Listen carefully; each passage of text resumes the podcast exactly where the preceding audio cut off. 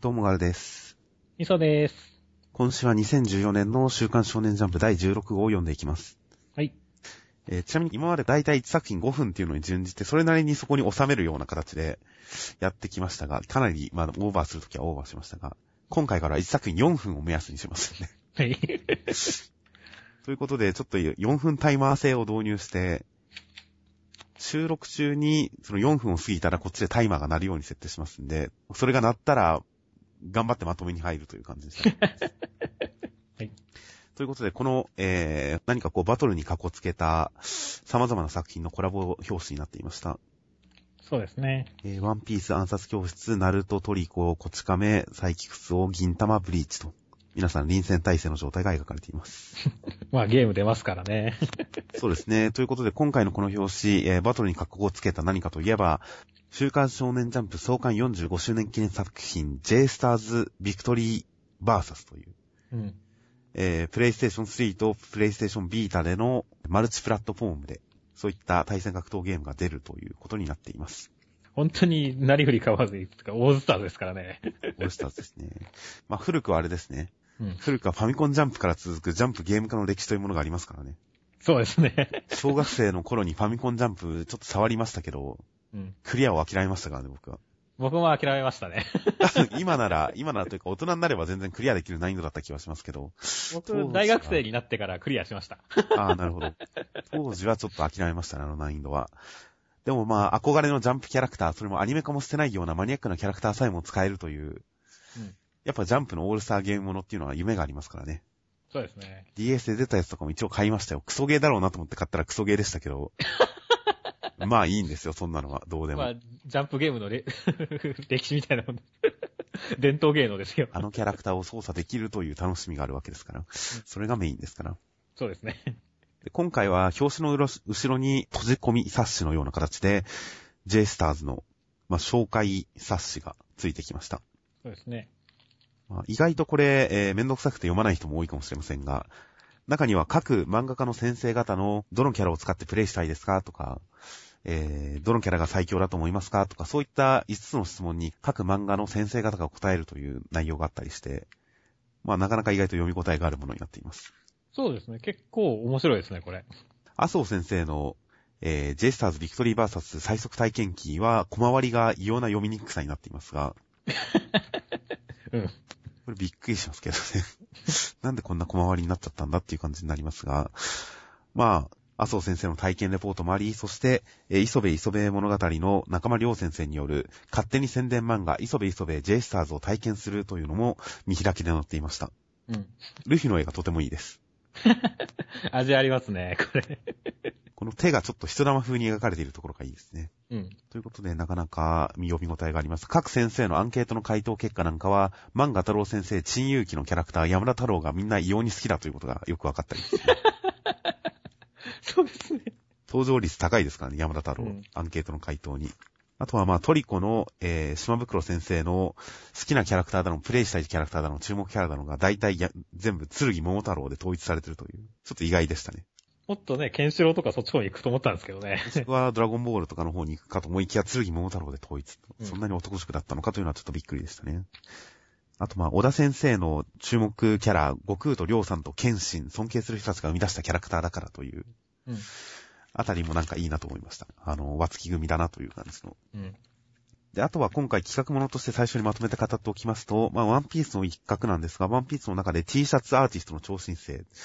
何かワンピースにちなんだご当地 T シャツを47都道府県分紹介というか公募して、その優秀作品の中からさらに投票で、読者投票で、うんえー人気のある1種類を小田先生が書き下ろす。で、上位10種類をアニメ書き下ろし。といった形で、1種類小田先生、10種類アニメスタッフという感じで T シャツ作るという、そういう企画になっていました。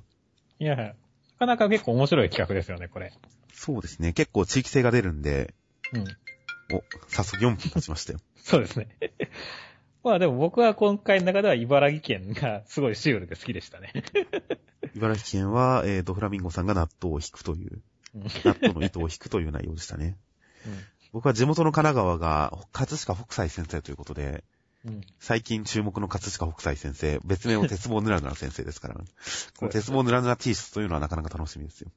だからそのあたりが、こう、まあ、T シャツになることを願いつつという形ですね。そうですね。あと一応、えー、直筆サイン色紙、先週も4人の先生の作品が並びましたが、今回はブリーチ、黒子のバスケ、サイクソの災難に、そして、えー、愛少女ということで。うん。麻生先生のサイクソの災難の色紙が、すごい頑張ってる感じがします。うん、ちょっと別人感があるよね。別の人が書いたのかと思うような書き方ですね。画風が違ってますね。うん、いや、このテルハシさんはまあ可愛いですけど、もっと素朴な可愛さでもいいですよ、僕は。そうです。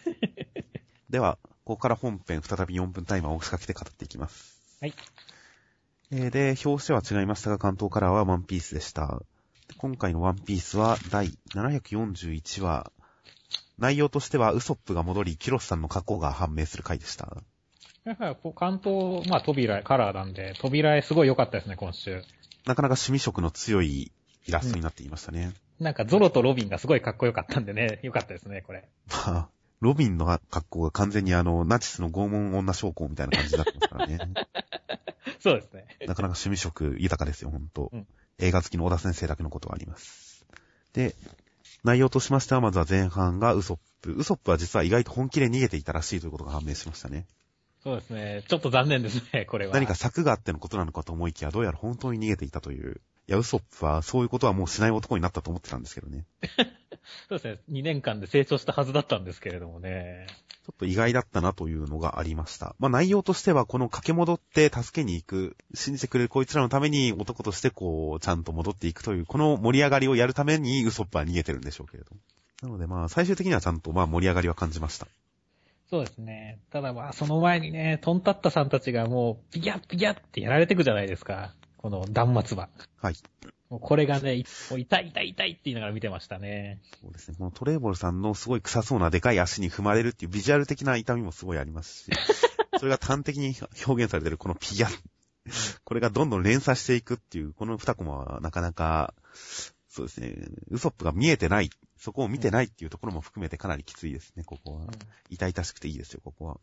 まあさすがにね、今回のプラタナスで倒してるとは絶対思わないわけですけれども。そうですね。最終的にはこの報いをトレーボルさんには受けてもらいたいですね。まあ個人的にはここ、ウソップ戻って、一応正面から戦ってはいるけれど、やっぱりどっかで気さくに走るというか、うん、どっかでこう、ちょっと相手を騙し込むような形になるんじゃないかなと思ってますんで。最終的には戦闘に勝てなくてもやっぱり、シュガーちゃんを気絶させればいいわけですから。うん。その辺はちょっとウソップの奇策に期待かなと。そうですね。そういえば今週どっかシュガーちゃんの可愛い一コマがありましたよね。ここですかね、冒頭のウソランド、さっき言ってた名前だっていうところと、あとそうですね、黙ってるところ。今回シュガーちゃん全体的にちょっと頬にシュガー刺してる感じがして、うん、もうほんと味方になってほしいぐらいですね。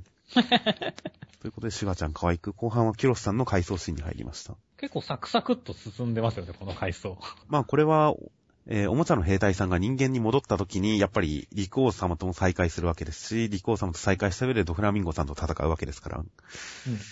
まあ順番としては人間に戻った後でやるか、人間に戻る寸前にやるかっていうことなんでしょうね。うん。ということで今回は人間に戻る前に準備としてやるということで。そうですね。まあ、このあたりで多分、まあ、レベッカちゃんとの関係性まで語られてくれるでしょうから、こう普通に楽しみですね。まあ、スカーレットさんとの出会い、そして別れまでをやるとは思いますから、うん。その辺の話はすごく盛り上がりそうで期待ですし、あと今回のこの話が、キュロスさん、どういう人だったかっていうのは今まで分からなかったわけですが、うん。陸王様の額の傷は彼がつけたんだっていうのが分かったことで、はいはい。なんかあんまり唐突感がないというか、こういう細かい伏線を過去のエピソードで回収していったりっていう、この伏線の張り方っていうのは、さりげない伏線の張り方っていうのは、小田先生がすごい上手いところだなと思うところなんですよね。そうですね。ナルトとかはこういう点がほとんどないので、さりげない伏線っていう感じがナルトとかはないんで、結構僕の中では対照的なんですが、ワンピースはこういう細かいところのつながり、つなげ方が好きですよ。ということで、実は4分経ってるんですが、タイマーはさっき止めました。はい。本当来週以降の回想楽しみです。そうですね。いや、キロフさんの過去編は結構しっかりやってくれてもいいですよ、僕は。あんま長くなってほしくはないけれども、本当全部ちゃんと説明してしっかりやってほしいですね、っていう。では続きまして、ナルトの668話。えー、赤き獣会でした。赤き春の始まりというサブタイトルでしたね。いや、まあ今回のガイさんの過去編はかなり良かったですよ、僕は。そうですね。結構お父さんいいキャラですからね、これ。いや、いいキャラですね。あと、ガイ先生の、この、落ちこぼれキャラというか、このお父さん、ナルト世界において多分、今まで名前付きのキャラで出てきた中だと、結構ズバ抜けた落ちこぼれじゃないですか。そうです。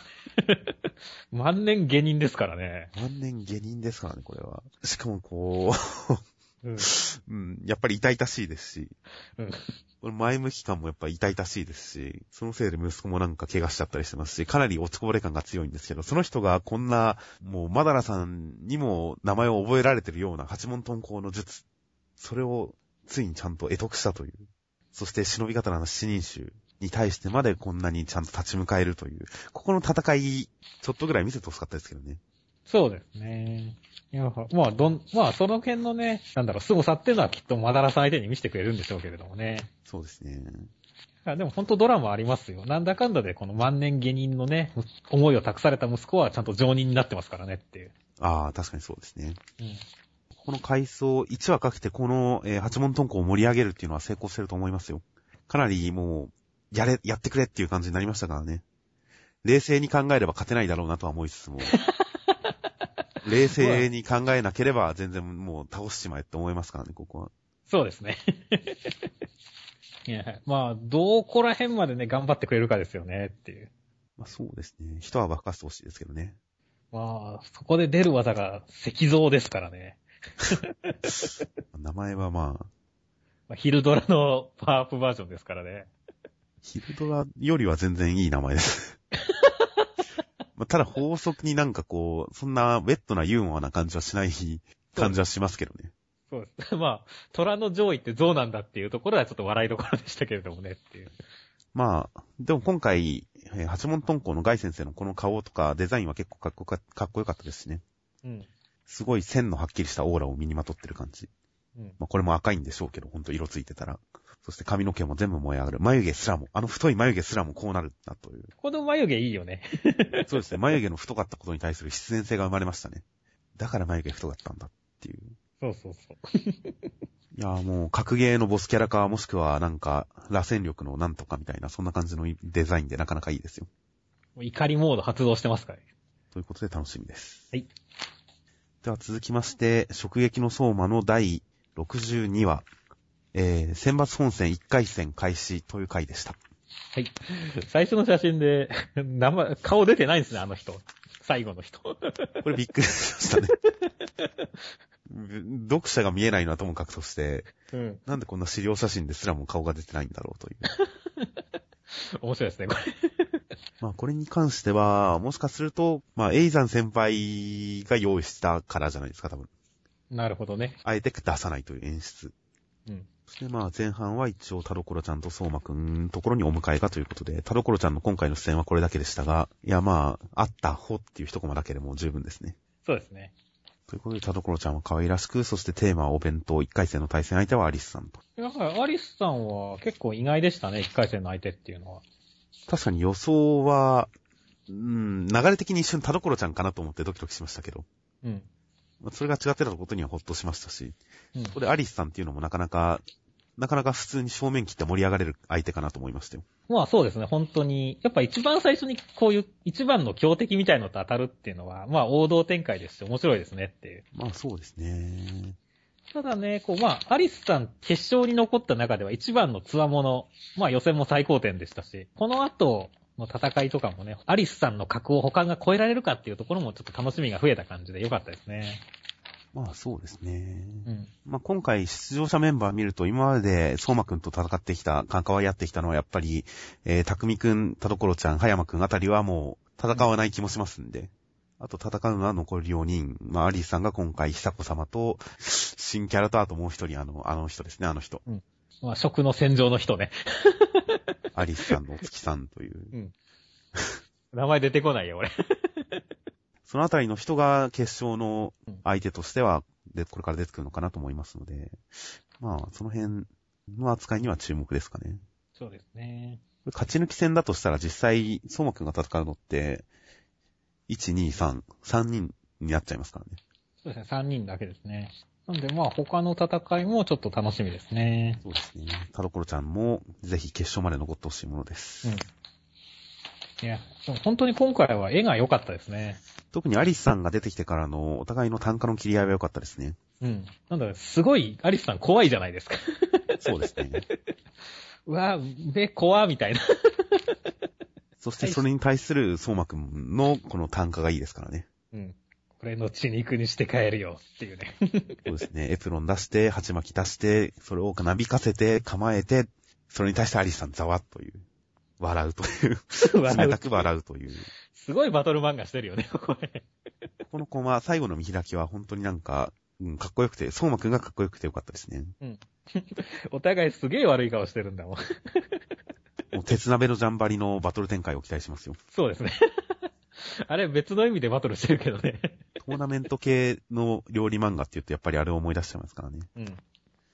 では続きまして、暗殺教室の第83話、えー、下着泥棒回でした。まさか先週の引きがね、繋がってるとは思いませんでしたね。あれは騙されましたね。うんてっきりあれ落ち、単なるオチだと思っていたら、うん。単なるオチだと思いつつ、リアル泥棒するなんて、この先生ちょっと引くよと思ってたら、なんとそれが正しい意味で、読者にそういう感想を抱かせる引きだったという。それはちょっと騙されましたね。騙されましたね。まあ、そういった意味ではうまい展開だなと思いましたね。そうですね。今回の導入に対して、こう、すごいすんなり入ってきましたね。だから、うん見事なエピソードのバトンリレーになっていたと思います。うん。お物を見る目。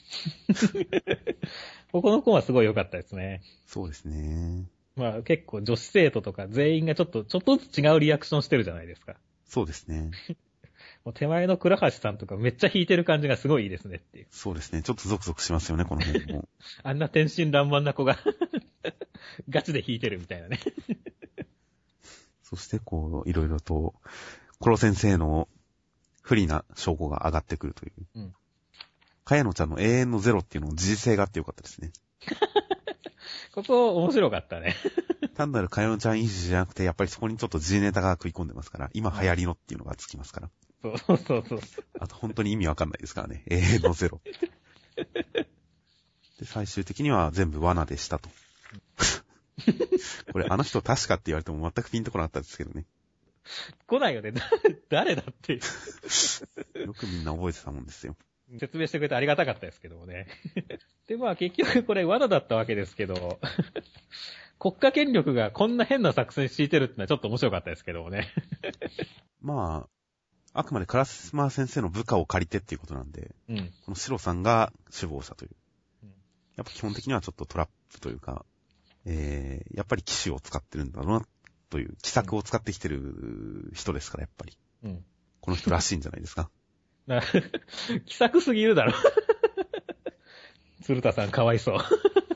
でもまあ、コロ先生を油断させた上で目的のところにおびき出して、で、ちゃんとこう、逃げられずに捕獲する。シーツが展開するまでの間に逃げられないように気をそらすとか、いろいろ考えると意外と合理的な作戦なのかなとは思いましたよ。そうですね。まあ、なんだか確かに成功しましたし、ここまでの流れに全く違和感はなかったですからね。そして、最後は、糸名くんが登場ということですけども、なんかすごいゴテゴテしてますね。触手がなんか火をザビワンみたいになってますね。うん。まあ、火費用はつけない方がいいですね。視界状態なんで。うん。残白刀のザビバルみたいになっていますが、しかし対戦性シーツとかすごい便利なもの出てきましたね。そうですね。今後いろいろ制限されそうな感じもしますが、まあ今回これを生徒が見てるという状況があるので、やっぱ糸名くんと生徒たちの関わり合いがさらに深まることを期待しますよ。生徒たち生徒たち側もいろいろと成長してますから、うん。こう、糸名くんの新しい扱いっていう展開もありかなと思いますんで、その辺も期待です。はい。では続きまして、えー、東京ワンダーボーイズ新年祭第3回大蔵23ページの第3回、内容としましては、えー、レギュラーがコートに来ました回でした。はい。まあ、西ヶ丘のキングに俺はなるっていう回でしたね。ああ、キングになれて。先週ミスさんが言っていた、その、プロなんだからチームの裏側とかフロント側のことも描いてくれ的なことはちょっと匂わせる感じになりましたね。そうですね。まあ、どこら辺まで描いてくれるのかわからないですけど、ただ今回で、なんか選手の側が、まあ佐藤節太くんっていうし、なんか2軍と1軍の間を行くような人が出てきたりしましたけど、はいはいはい。結構このサッカー漫画、まあ最初の頃からね、国内はし、ね、とどまることは死を意味するとか、二部リーグダサーいとか、こういろいろ言われてきてたんですけど、こう選手の側からも2部リーグなんて夢も魅力もねえぜとかって言い始めちゃってるじゃないですか。あなんでこんなに J リーグにするんですかね。まあ、それは作劇上の都合なんだとは思いますけどね。うん。やっぱ落ちこぼれてるところに行って、主人公がなんとかこう、なんとかかんとかみたいな。でも、それ普通、落ちこぼれチームっていう描き方をしますけど、うん。ほんと、落ちこぼれ感の範囲が広いですよね、超。うん。国内リーグダメだとか、2部リーグダメだっていうのはすごいですよね、範囲が広くて。そうなんですよね。まあ、そ、意外とね、そこでこう、誰かがね、フォローしてくれればいいんですけど、今のところ誰もフォローしてくれないんです、そこ。頼みますよってう J リーグファンとしてはね、こう、いやいや、そこ誰かちょっとフォローしてよって思ってるんですけど、誰もフォローしてくれないんですよね。なるほど。まあ、あくまでみんな世界を目指してるんですよ、きっと。みんな基準は世界なんですよ。うん登場キャラ全員、うん。世界レベルを目指してるから、もう国内なんて、まだまだ、初戦は国内っていうイメージ、印象、意識なんでしょうね、初戦。うん。まあ、不思議な話ですけど。そうですね。そして、今回、日野本くんは完全に傍観者でしたね、また。そうですね。結局、まあ、なんか、気がついたら味方になってますよねっていう。確かに。いや、まあなんかこう、あれですよ、宣言してますよ。勝たなきゃみたいな。ここで勝って勝って勝ちまくる。てめえには必ずなっていう、なんかそれがこれやる理由らしいです。そうですね。まあ、だからもうチーム入ることになっちゃってますよねっていう。なりましたね。うん。まあ、グラウンドに来たのは約束だし、意味わかるんですけど、チームに入っちゃったのは結構意外にすんなりでびっくりでしたねっていう。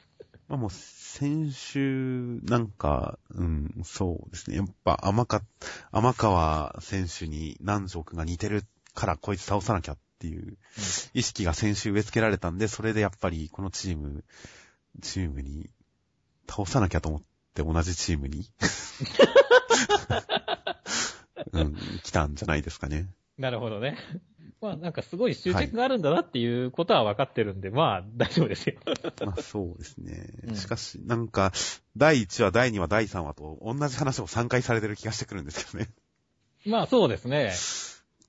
こう、内容としては確かに同じなんですよねっていう。同じ話なんですよね。二人がなんかこう、コートに来て、天川選手、天川選手って言って、みたいな。まあ、あれですよ。3個の例ですよ。まあ3回ぐらい植え付けた上で、ようやくってことなんですかね。うん。なんかそういうことがやりたいんですね、きっと。うん来週からだから新展開ですよ、きっと。そうですね。まあ、やっとこう、ついに指導っていう煽りも出てきてますね。そうですね。ついに指導ですよ。第3、第4話から。うん。まあ、レギュラー陣もかっこよく登場してきてますからね。そうですね。いや、なかなかデザインいいと思いましたよ。うん。そうですね。なんとなくこれ一一コマだけでも十分それぞれに個性出てますからね。そうですね。手前の数人はいいですね。でもなんでしょうね。この展開ってスモーキー BB の時に見ませんでした。スモーキー BB の時はもっと地味な登場でしたよ、先輩方も。ああ。というか先輩方は結構こっそり登場したくらいのレベルですから。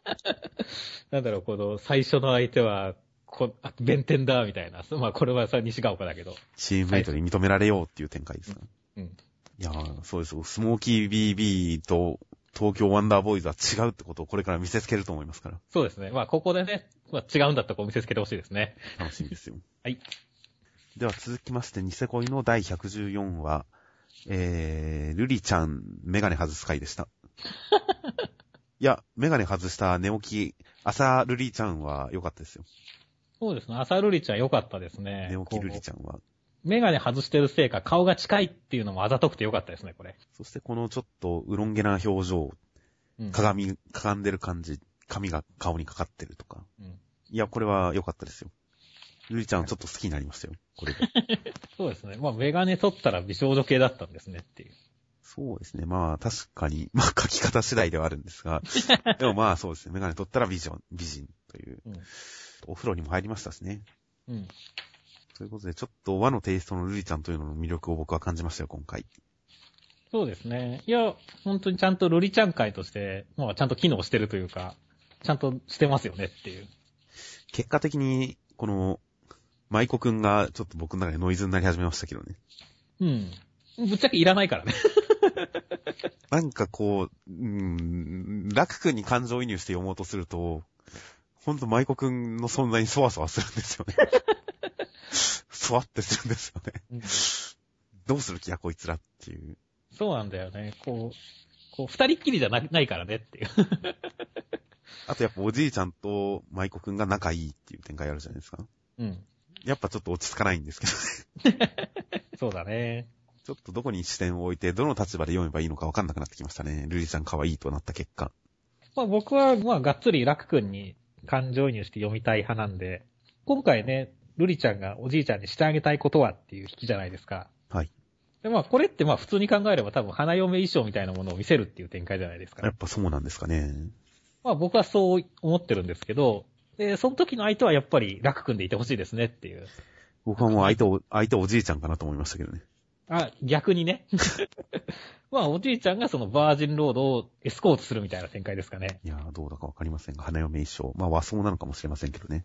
ああ、はいはいはいはい。いや、はい。で、僕はね、まあ最終的にはそういった結婚式的なことをやった上で、小野寺さんがその写真を見て、さらさらっとこう砂のように散ってほしいっていう願望もありつつ言ってるんですけどね。まあそうですね。花嫁衣装になったらそれは確かに見られてほしいですよ、みんなに。うん。そして誤解されてほしいですよ。それがラブコメの醍醐味ですよ。醍醐味ですね。ということでその辺も楽しみです。はい。では続きまして、磯部磯部物語浮世は辛いよの無類のぬいぐるみ好き中間良先生による第39話、拙者激人人形で候でした。いやー、ぬいぐるみ反則会でしたね。いやまあ、正直ぬいぐるみ欲しくなったかって言われれば大して欲しくはならなかったですけど。でも母上すげえなって思いましたよ。そうだね。これ、いいよ。ぬいぐるみ母上が作った設定になったからね。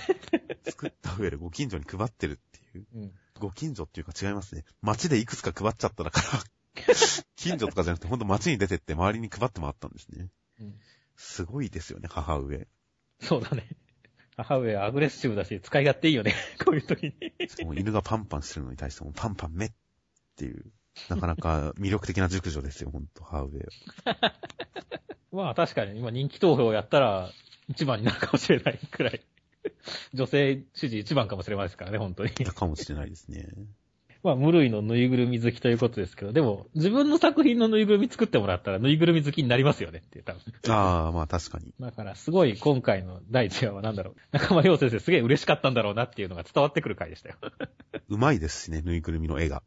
うん。あの、いろんな逆説が入っちゃいますけど。中間良先生の絵をぬいぐるみにしたぬいぐるみの絵が中間良先生うまいですよ。立体感のなさなさをすごい見事に表現してますよ。うん。ということで、お犬様人形も楽しみです。そうですね。まむしろ。こっちなら欲しいです。そうですね。こっちの方が欲しいですね。お犬様人形なら欲しいです。では続きまして、巻末の磯部磯部物語、雪は辛いよ、無類のハメ外し好き、中間良先生による第40話、うん。えー、遠足に行くということで、高尾山地獄修行編開幕という回でした。これ本当に開幕するんですか？いろいろちょっと想像はできますよね。うん。まあ、前例と、巻末漫画の例として、ピュッと吹くジャガーを考えれば、突然長編が始まるってことはありましたからね。そうだね。それを踏襲するんであれば長編始まってもおかしくはないですよ。あの、センター掲載の方では普通に毎回完結でやって、巻末の方は長編シリーズっていう分担もできますしね。そうだね。まあ確かにあれも変なとこ合宿行ったからな、マサルさんも。マサルさんとかも長編ありましたし、だから結構長編は本当にやるんじゃないですか、意外と。まあすでに歩くだけでもね、高尾さん大変ですからね。東京からだと。47キロ歩くのはまあ半日がかりですよ。それは大変ですよ。その上で山登らなきゃいけないからね。ということでまあ、どういう方向性に落ちるのかは想像つかない分楽しみですよ。そうですね。また新たな磯部の、こう、魅力がというかね、その、磯部のこの、まあ、キャパシティが広がりそうな話になりそうで、お楽しみですね。そうですよ。マサルさんも地獄温泉編とかありましたしね。ピ、ピーター。ピーター。あと、今回、端末の方でも、母上、磯部のために六鉄して弁当を作り上げた母上にキュンときましたよ。うん。六鉄？何が、何が込められてるんだっていう衝撃が、そう。あの、ジョジョのラブデラックスの人。あの人の、あの、ヒラメのムニエルとかを突然作ってくる感じとかもすごかったですけど。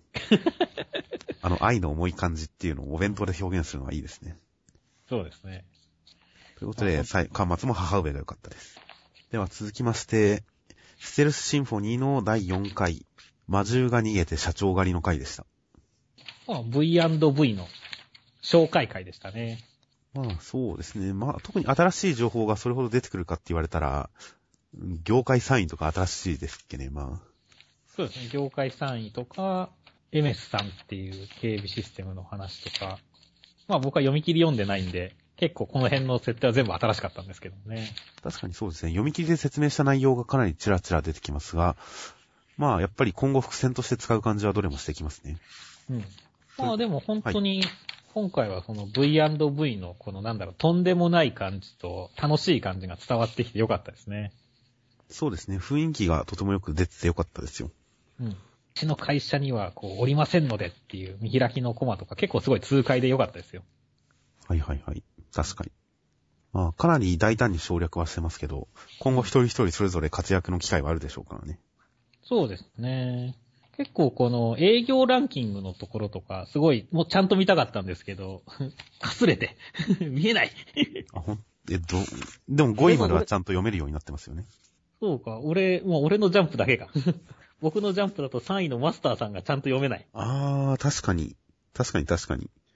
かすれてっていうかあれですよね。ちゃんとデジタルトーンを貼った結果、文字が消えちゃってるんですね。そうなんですよね。だから3位と5位あたりはちょっとちゃんと見えなくて、いまいちわからないっていう。ちなみにこれも読み切りにはちゃんと載ってます。なるほどね。まあ、とにかく、この人たちがどんな感じなのかは本当楽しみですね。期待が膨らむ回でしたよ、だから。そうですね。先々に対する伏線、そして、えー、やっぱり会社の雰囲気、うん。うん、どちらもとても成功してる回かなと思います。で、ラストはまた、えー、竜の遺産狙いの引きという、うん。前回と同じ引きですね。そうですね。猫耳少女。はいうん猫耳少女が今回は出てきたということなんで、まあ、次回あたり絡んでくるのかなと。そうですね。この、目を隠してる少女っていいですよねって。ああ、前髪で目を隠してる女の子っていいですよねって。これが通常状態なのかわかんないですけどね。ちゃんとせ自己紹介、名乗りを上げたら普通の顔になるのかもしれませんけど。それはやめてほしいな。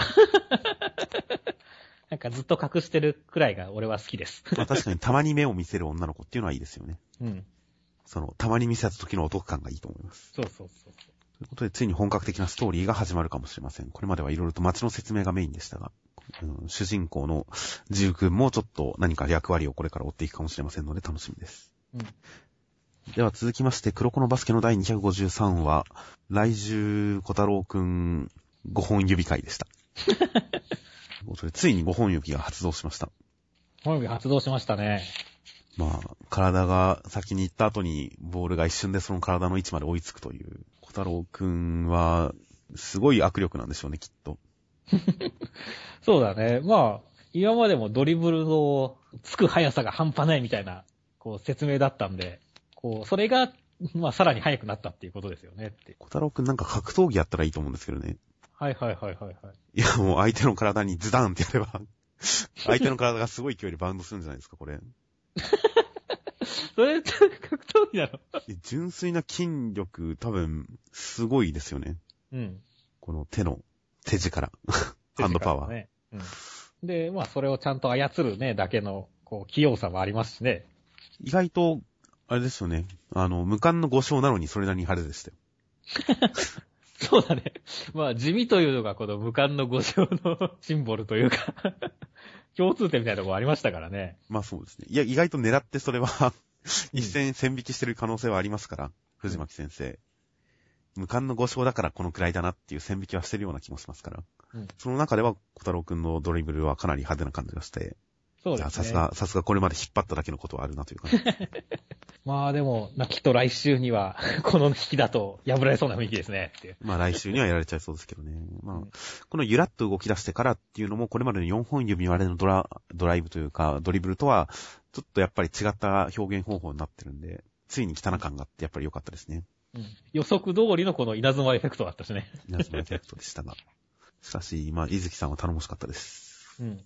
怖いだか、ら、怖いぐらい落ち着いてるって。だと思ったって思いましたよ、流れ的に。うん。やばい、こんなこと初めてだ。怖い、怖いくらい落ち着いてる。小太郎くんの格はちょっと下がり気味ですけどね、すでに。うん。まあでも、このドリブル自体は止めにくいそうですし、身体能力とかね、普通に単純な技だけに止めにくい技ですから、伊月さんがどうやって止めるのかっていうのは本当にちょっと読めない感じではあるんで、楽しみですね。自分で取りに行くというよりかは、ちょっとした誘導で、この、ドライブの先に何か、こう、フォーメーションが組んであるとかそういうことかもしれませんけどね。ああ、はいはい。まあでもそこはね、なんか、結構5勝との1対1なんで、伊月さん本人に止めてほしいところではありますけどもね。まあ、明石くんを見習ってっていう展開、この成長要因っていうのも結構、なんでしょう、説得力になってる気がしますしね。うん。明石みたいに。明石さんみたいに。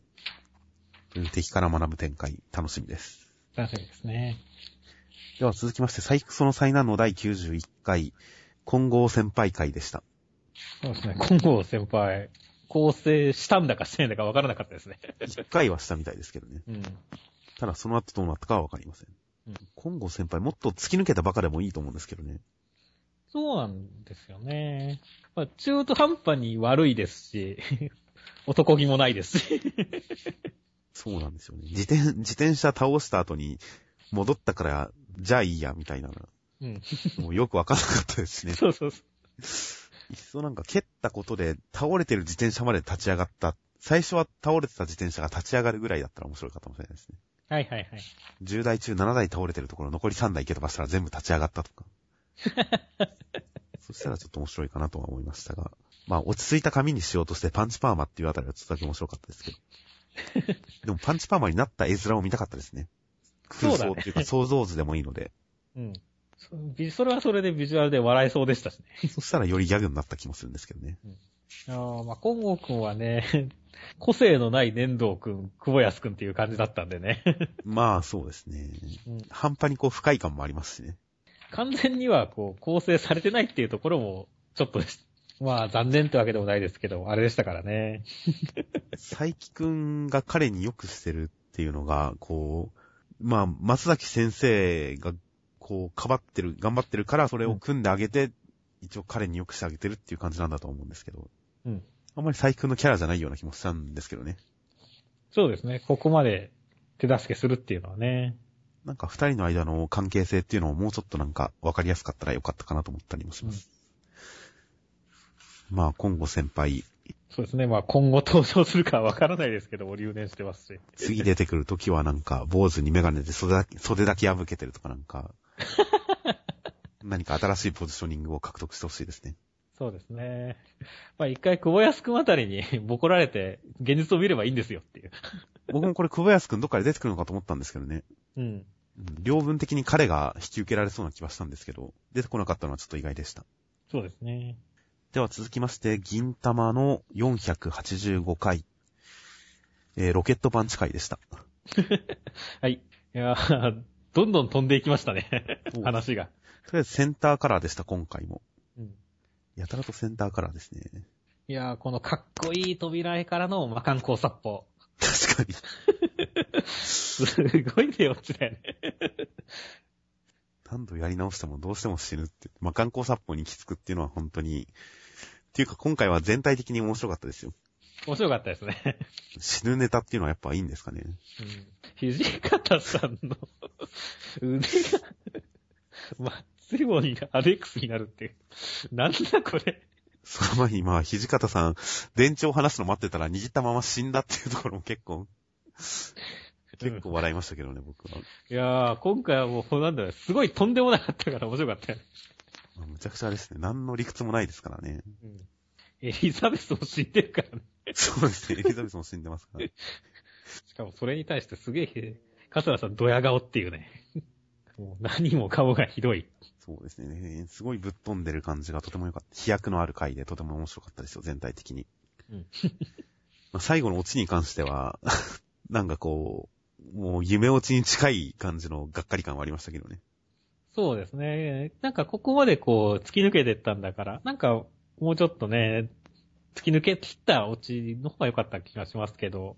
最後はちょっとシュールな方向に振っちゃった感じがありますよね。うん。でもこれってどういうことなんですか？意味わかりました？いや、この異次元生物5が救ってくれたんですよ。え、5はゴッドだったんですか？いや、い時や、普通にこの世界の落とし子ですよ。はい。止まったく、止まった時間のおかげで生まれた生き物。はいはいはいはい。いや、まあ、わかんないですけどね、君は。そう、そうですね。だからこそシュールに振ったな、振ったなっていう印象で。はいはいはいはい。まあそうですね。まあ、でも、途中が全部面白かったんでいいですよ、全然。そうですね。